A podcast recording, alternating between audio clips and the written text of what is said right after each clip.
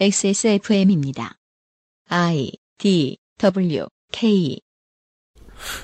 갑자기 찾아뵙게 됐습니다. 음, 저희가 이번 주에 그동안 준비해왔던 기획 취재가 나가는 주가 됐어요. 원래대로 하면은 고리타분하기 그지없는 어, 고리타분 다, 어, 답사기 뭐 이런 방송이 나왔어야 됐는데 어, 예. 상황이 뭔가 그동안 늘 있었던 것 같았는데 약간 신선하게 제대로 위협적으로 느껴지는 듯한 분위기를 에, 보았습니다. 물론 이제 가장 중요한 배경에는 언중의 망각의 효과가 존재하고 있긴 한데 그래도 많은 분들이 궁금해하시니만큼 그동안 있었던 일과 앞으로의 전망을 전망하면 이분이죠. 어, 그렇죠. 이승의 펠레. 어, 완벽한 전망. 정말 항상 완벽하게 틀린다면 그 의견을 존중해야 되잖아요. 당연합니다. 네. 그러기가 쉬운 줄 아세요? 아, 문어도 계속 반대로 찍으면 네. 용한 겁니다. 그렇죠, 그렇죠. 네, 물뚝심송 상인고문이 잠깐 이 이야기를 해드리고 그 다음에 저희들은 정규방송 시간에 찾아뵙죠. 오늘 아침에 날씨가 네. 무지하게 좋았지 않습니까? 이게 네, 좋았죠. 이게 특집 편성이라서 네. 평소에 하던 대로 느지막하게 녹음하는 게 아니고 그렇습니다. 아침 일찍 모여서 녹음을 하게 됐는데 평소보다 예. 같은 길로 와도 차가 많이 막힌다는 사실을 알았어요. 아, 근데 저는 뭐 차 막히는 걸 떠나서 네.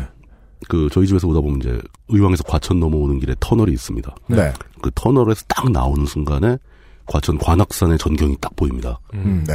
오늘같이 맑은 날은 진짜 뷰가 끝내주거든요. 네. 네. 그렇죠. 예. 근데 그걸 보면서 평화롭고 이렇게 행복한 느낌이 드는 게 아니라 음.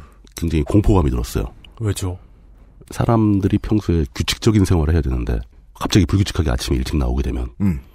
어, 이렇게 배출해야 할 것을 배출하지 못하는 상황이 옵니다. 네. 아, 아 예. 그게 굉장히 이제 어느 순간에 갑자기 급하게 다가올까 두려운 마음이 들죠. 네. 그냥 그런 두려운 마음으로 나왔다는 얘기예요.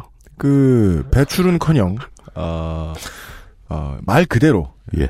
혼꾸녕이 나게 생겼다.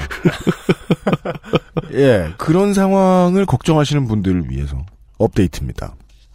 긴급하다고 보자면 긴급하다고 할 수도 있지만 사실은 굉장히 익숙한 매번 겪었던 것 같은 상황이 또 한 차례 굉장히 파급력 있게 휩쓸고 지나갔습니다. 그렇습니다. 예. 네. 도발과 도발에 따른 긴장, 긴장을 해소하기 위한 노력, 네. 그리고 합의, 합의문 발표 후 아전 인수. 음. 항상 이 패턴이거든요. 예. 이, 이번에는 어떤 도발 자체가 큰 건 아니었어요. 평상시에 도발이 굉장히 소소하죠. 예. 네, 그런데 비해서 상호 간의 어떤 레토릭이나 보도 행태가 굉장히 과격했어요. 그러니까 허세가 좀 심했다고 볼 수 있는 거죠. 네. 예. 그 얘기를 긴급하게 편성해서 별도 회차로 한번 말씀을 드리고자 자리에 모였습니다. 한반도는 지금 현재 지구상에서 최후로 남은 분단 국가입니다.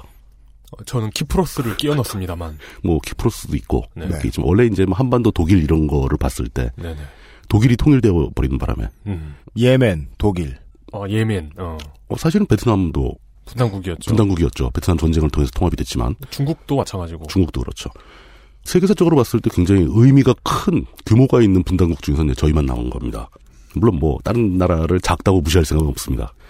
그러다 보니까 그렇게 분단된 지가 벌써 칠십 년 가까이 되는데 그 짧지 않은 시간 속에서 남북의 대치로 인해서 발생하는 긴장 상황이 굉장히 많았죠. 그 긴장 상황을 유발하는 도발은 수도 없이 많았습니다. 대부분은 북한 정권이 북한 측에서 도발을 하죠. 그 북한 정권이 정권 차원에서 준비한 도발도 있고 어떤 것은 정권의 말을 어긴 음. 군분의 강경파가 도발한 경우도 꽤 있었습니다. 그러니까 잘 일치가 안 된다는 거죠. 네. 그리고 궁금한 것은 그럼 북측이 그만큼 도발을 했다면 남측도 도발을 했지 않겠느냐. 네. 이건 뭐 상대적으로 동일하게 봐야죠. 음. 하지만 남측의 도발에서는 아무런 자료를 찾을 수가 없습니다. 저희는 어, 남측에 있거든요. 그러니까. 아니면 뭐 진짜 없었던 것일 수도 있고. 어, 근데 완전히 없다고 보기는 좀 애매한 게 네. 남한 사회에 분명히 흔히 말하는 북파 공작원들이라는 사람들이 있어요.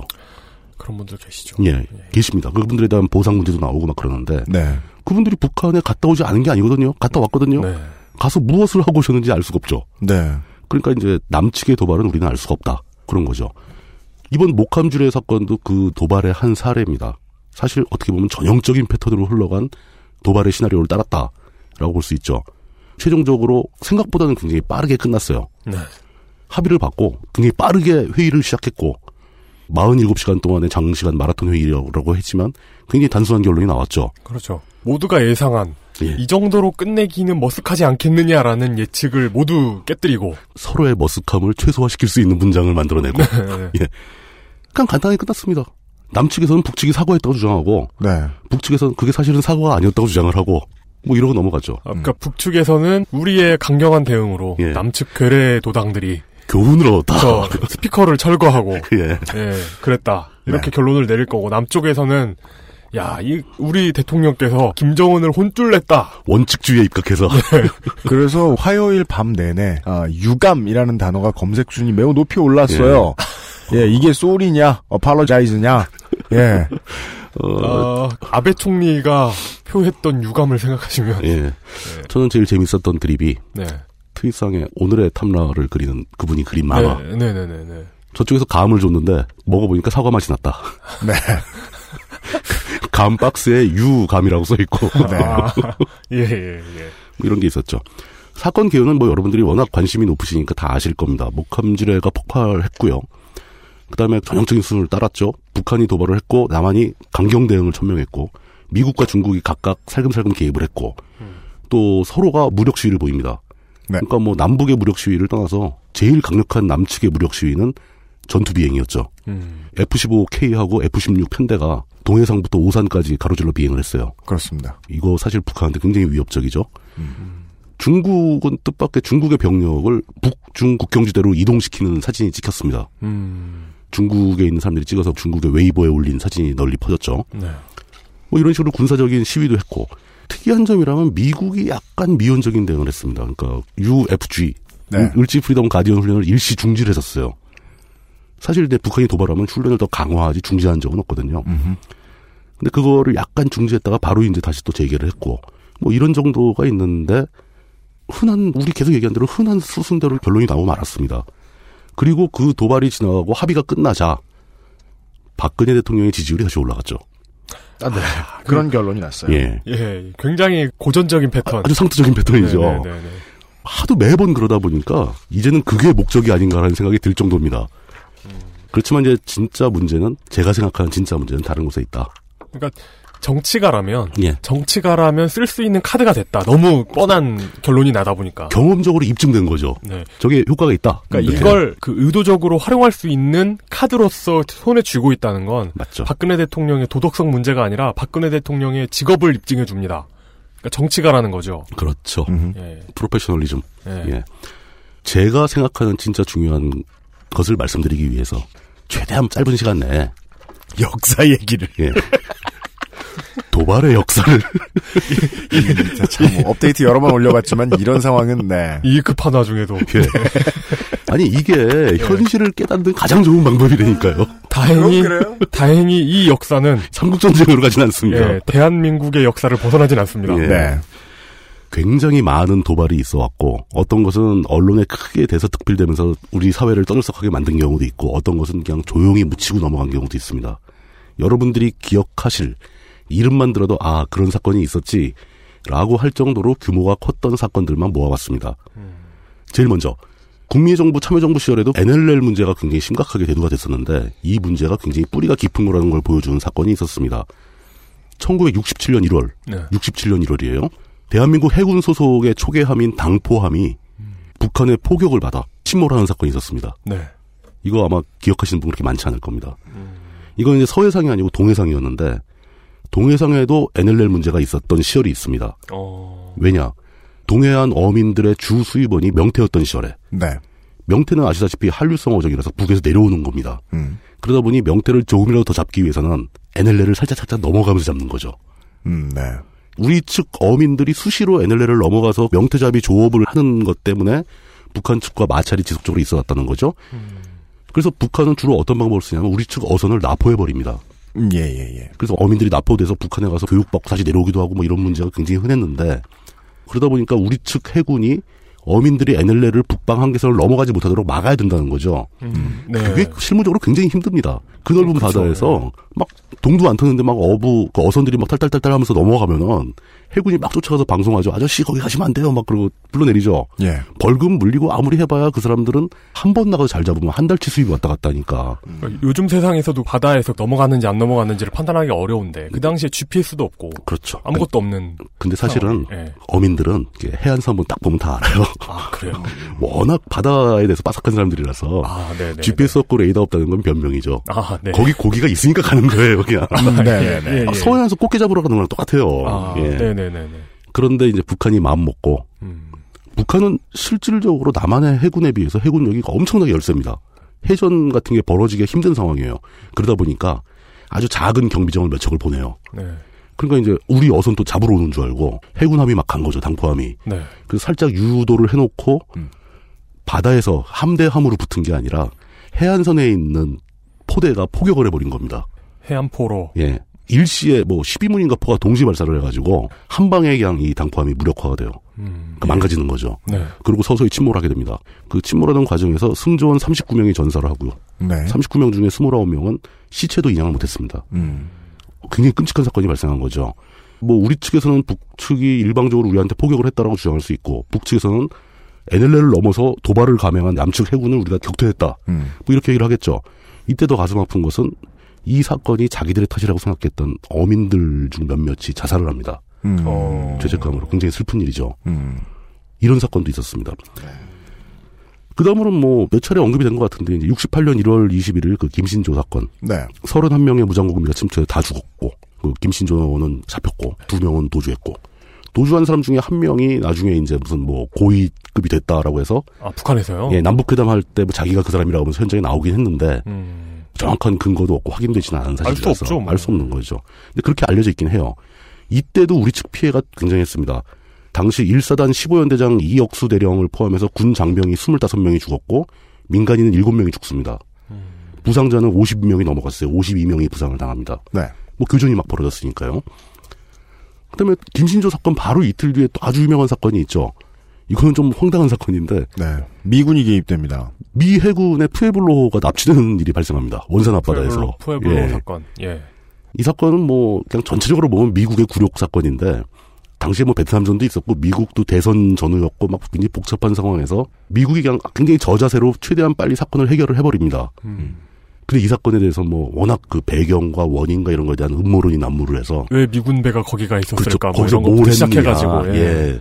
다른 배가 또 있었다 뭐 뭐 이런 얘기 나오고 그래서 실제로 이제 푸에블로호는 북한에 납포돼서 북한에 지금 관광용 전시품으로 사용되고 있습니다. 그렇답니다. 예. 아, 네. 미 해군은 아직도 그 배를 해군 전함 목록에서 빼고 있지 않습니다. 언젠가 찾아오겠다는 뜻인가 봐요. 음. 그렇습니다. 뭐 이런 사건이 있었고요.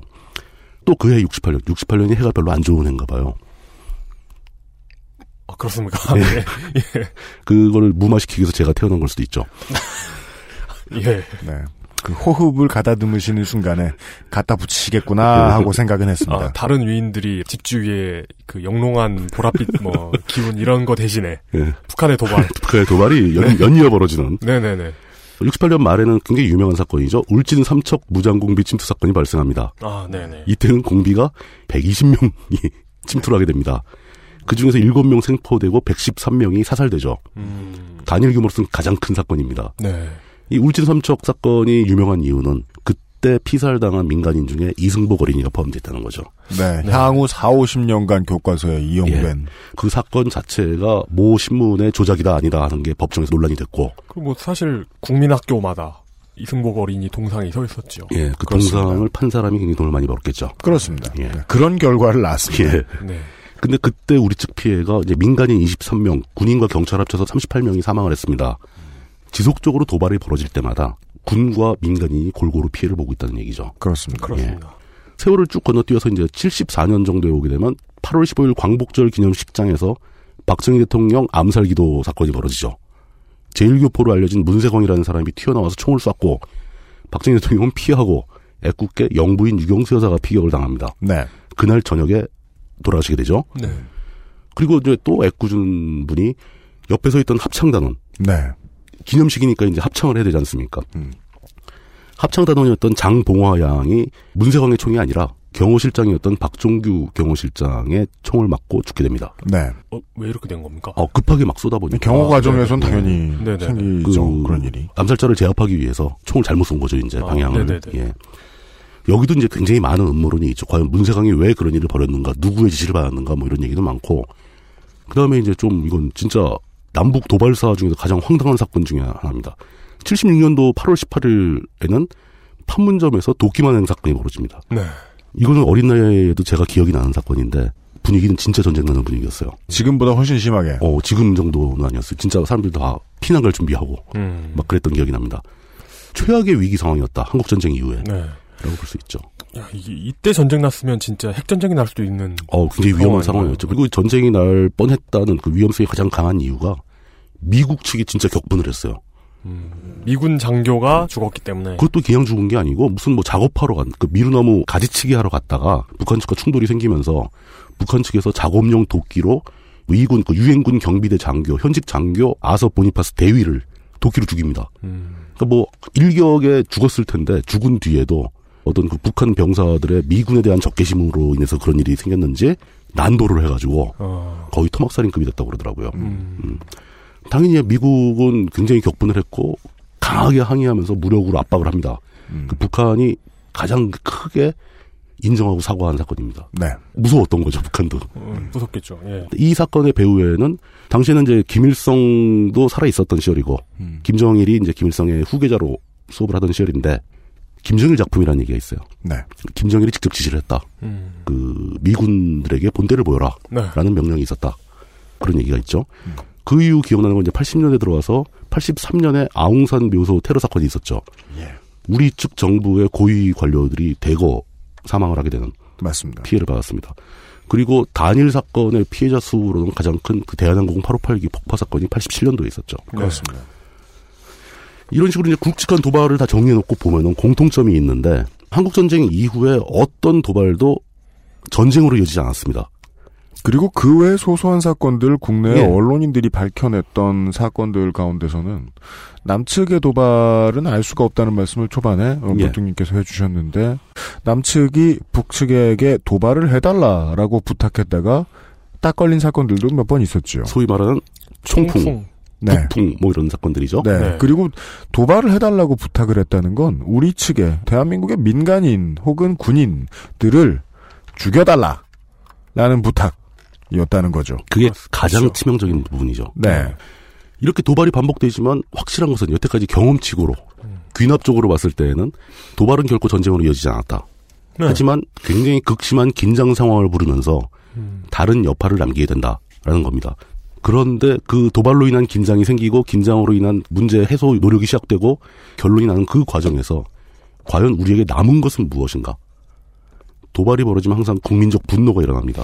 그 위기감이 고조되고 총 걸기대회 같은 걸 막 하죠. 칠십 년대는 실제로 걸기대회를 했어요. 지금도 합니다. 시민학생동원하고 요즘 이제 어버이연합들이 나와서 하죠. 그러니까 네. 지금 뭐 젊은 분들이 이게 예. 세대 간의 정치적 갈등이 심화되다 보니까 젊은 분들이 잘 모르시고 비웃으시는데 실제로 저 어버이연합 아저씨들 지금 자원입대 하겠다고 피켓 들고 거리에 나섭니다. 당연하죠. 진짜요? 네. 자원입대 하겠대요? 하겠대요. 자기 집에 있는 군복근에 입고 나오잖아요. 군대에서 받아줄지는 모르겠습니다. 베르나르 베르베르 그 소설 중에 노인들이 젊은이들의 대항에서 봉기하는 소설이 있는데. 아, 네. 단편집에 나오죠. 어, 예, 예, 예. 그게 생각나네요, 갑자기. 네. 하지만 사회적으로 봤을 때 가장 크게 남는 것은 남북 양측 정권의 안정만 남게 됩니다. 아, 예. 도발 위의 결론은 항상 그래왔어요. 그렇습니다. 네. 결국 그게 왜 그러냐면 사회적 심리 현상이 우리는 위험한 상태다. 전쟁을 하는 중이다. 음. 그러니 정권이 독재를 좀 하더라도 참아야 한다. 라는 답을 내기 때문이죠. 이렇게 오랜 시간 동안 예. 거의 대한민국 역사 동안 비슷한 일이 반복되면서 같은 예. 결과가 계속 나왔다면 이런 일이 또 발생했을 때 이 결과에 대한 노림수는 없었겠는가. 그럴 수 있죠. 그런 생각을 안 하기 어렵죠. 예. 저는 또 궁금한 게 이렇게 자꾸 반복되면 학습 효과가 있어서 예. 사람들이 무관심해지거나 또 그러네 뭐 이렇게 그냥 덤덤하게 받아들일 수도 있지 않는가라는 생각을 해보는데 매번 도발마다 어떤 긴장감을 조성하는 방식이 바뀌어요. 음. 더 무섭게 만들어준다는 거죠. 바뀔 뿐만 아니라 이번의 경우에는 언론 플레이와 에스엔에스 플레이가 정말 요란했습니다. 아주 요란했죠. 국방부에서 예. 뭐 캡처를 막 돌리질 않나. 네. 결국 이번 목함지뢰 도발 사건도 비슷한 흐름으로 흘러갔죠. 네. 그리고 국정원이 죽었다던 사람이 협상을 하러 나오질 않나. 남영특집 같은 일이 벌어지고. 아, 북괴군은 네크로맨서를 드디어 네. 편제에 집어넣었어요. 제가 그거를 좀 더 시끄럽게 막 얘기를 할까 하다가 네. 찾아봤더니 국정원이 그때 황병서 숙청설은 금방 자신들이 부정을 했어요. 아, 진짜요? 예, 네. 정정을 해놨어요. 자기네들이. 네. 예. 그렇지만 지금 이제 결론을 말씀드릴 때가 왔습니다. 이 모든 도발의 역사, 반복되는 도발로 인해서 우리에게 확실하게 남은 것은 음. 생명을 대가로 치렀다. 그렇습니다. 우리 측에 네. 사람이 죽었다는 겁니다. 그렇습니다. 위에 나온 숫자들, 뭐 몇 명, 몇 명, 몇 명. 그게 숫자들이 하나하나가 그 사람에게는 우주 전체인 생명들이에요. 음. 군인이 됐든 민간인이 됐든 네. 똑같은 얘기죠. 우리 측 생명이건 북측 생명이건 그것도 마찬가지입니다. 그런 생명들이 한 번 도발할 때마다 작게는 몇 명, 많게는 몇십에서 몇백 명까지 세상을 떠나게 됩니다. 네. 강대국들의 이해관계에 얽힌 이 한반도에서 우리 마음대로 전쟁을 칠 수도 없고 전쟁을 안 칠 수도 없고 우리가 통제권이 없는 상황에서 이렇게 남북 대치 상황에 그 작은 도발들이 한두 번씩 일어날 때마다 우리는 서로에게 상처를 내고 서로의 생명을 빼앗아가는 거죠. 음. 우리가 시작할 때 이번 목함지뢰 도발 사건이 소소한 사건이라고 얘기를 했는데 틀린 얘기입니다. 음. 결코 소소하지 않습니다. 왜냐? 이십 대 초반의 젊은 청년 둘의 다리가 없어졌어요. 음. 이거는 그 사람들의 인생이 근본적으로 망가질 수 있는 큰 사건입니다. 네. 왜 우리는 이 도발을 이렇게 자꾸 뭐 정치적인 이유가 됐든 국제 권력 관계든 계속 칠십 년째 되풀이하면서 그때마다 애꿎은 젊은 생명들을 이렇게 잃어버려야 하는가. 음. 저는 이게 이번 도발 사건이 우리한테 주는 가장 큰 교훈이라고 보는 겁니다. 네, 그렇습니다. 이런 상태가 지속된다는 거, 알면서도 자꾸 반복한다는 거, 이건 야만이거든요. 음. 이런 상황, 분단 상황, 대치 상황이 지속되는 한 우리 사회는 결코 문명 국가가 될 수 없습니다. 네, 이게 제가 말씀드리고 싶었던 내용입니다. 네.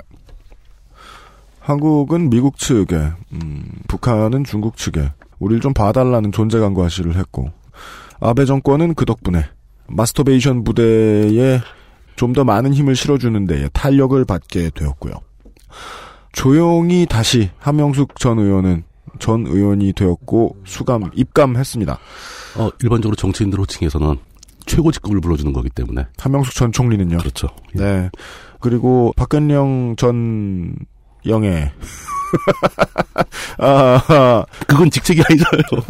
한국, 한국인한테 직책이지. 총재 사모. 네. 박근영 씨의 친일 발언은 잊혀졌고요. 그리고 그 외에 갑자기 분기탱천에서 전쟁하자 나가겠다 하는 사람들, 제대 늦게 하겠다는 사람들은 저는 인정해줘도 좋다고 봅니다. 왜냐하면 전후에는 의미가 있어요. 다른 건 몰라도. 근데 그걸 제외하면요. 뭐 싸우자 난리치는 사람들, 당연히 주변에 자기들이 지켜야 할 가족들이 죽을 테고 죽는 것보다 더한 고통을 겪을 것을 아는지 모르는지 그러는 사람들의 입장에는 관심이 없습니다. 원래 멍청한 사람은 종종 죽고 싶어 하니까요. 음, 그만큼 재밌는 일들이 많잖아요. 왜 도박치유센터를 국가가 운영하겠습니까?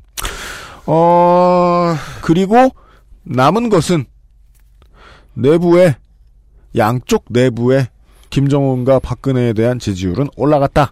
정권의 안정. 것입니다. 네. 저희들이 다행스럽게 보는 것은 총선이 한참 남았다는 것 뿐입니다. 정규 방송 시간에 다시 뵙죠. 엑스에스에프엠입니다. I, D, W, K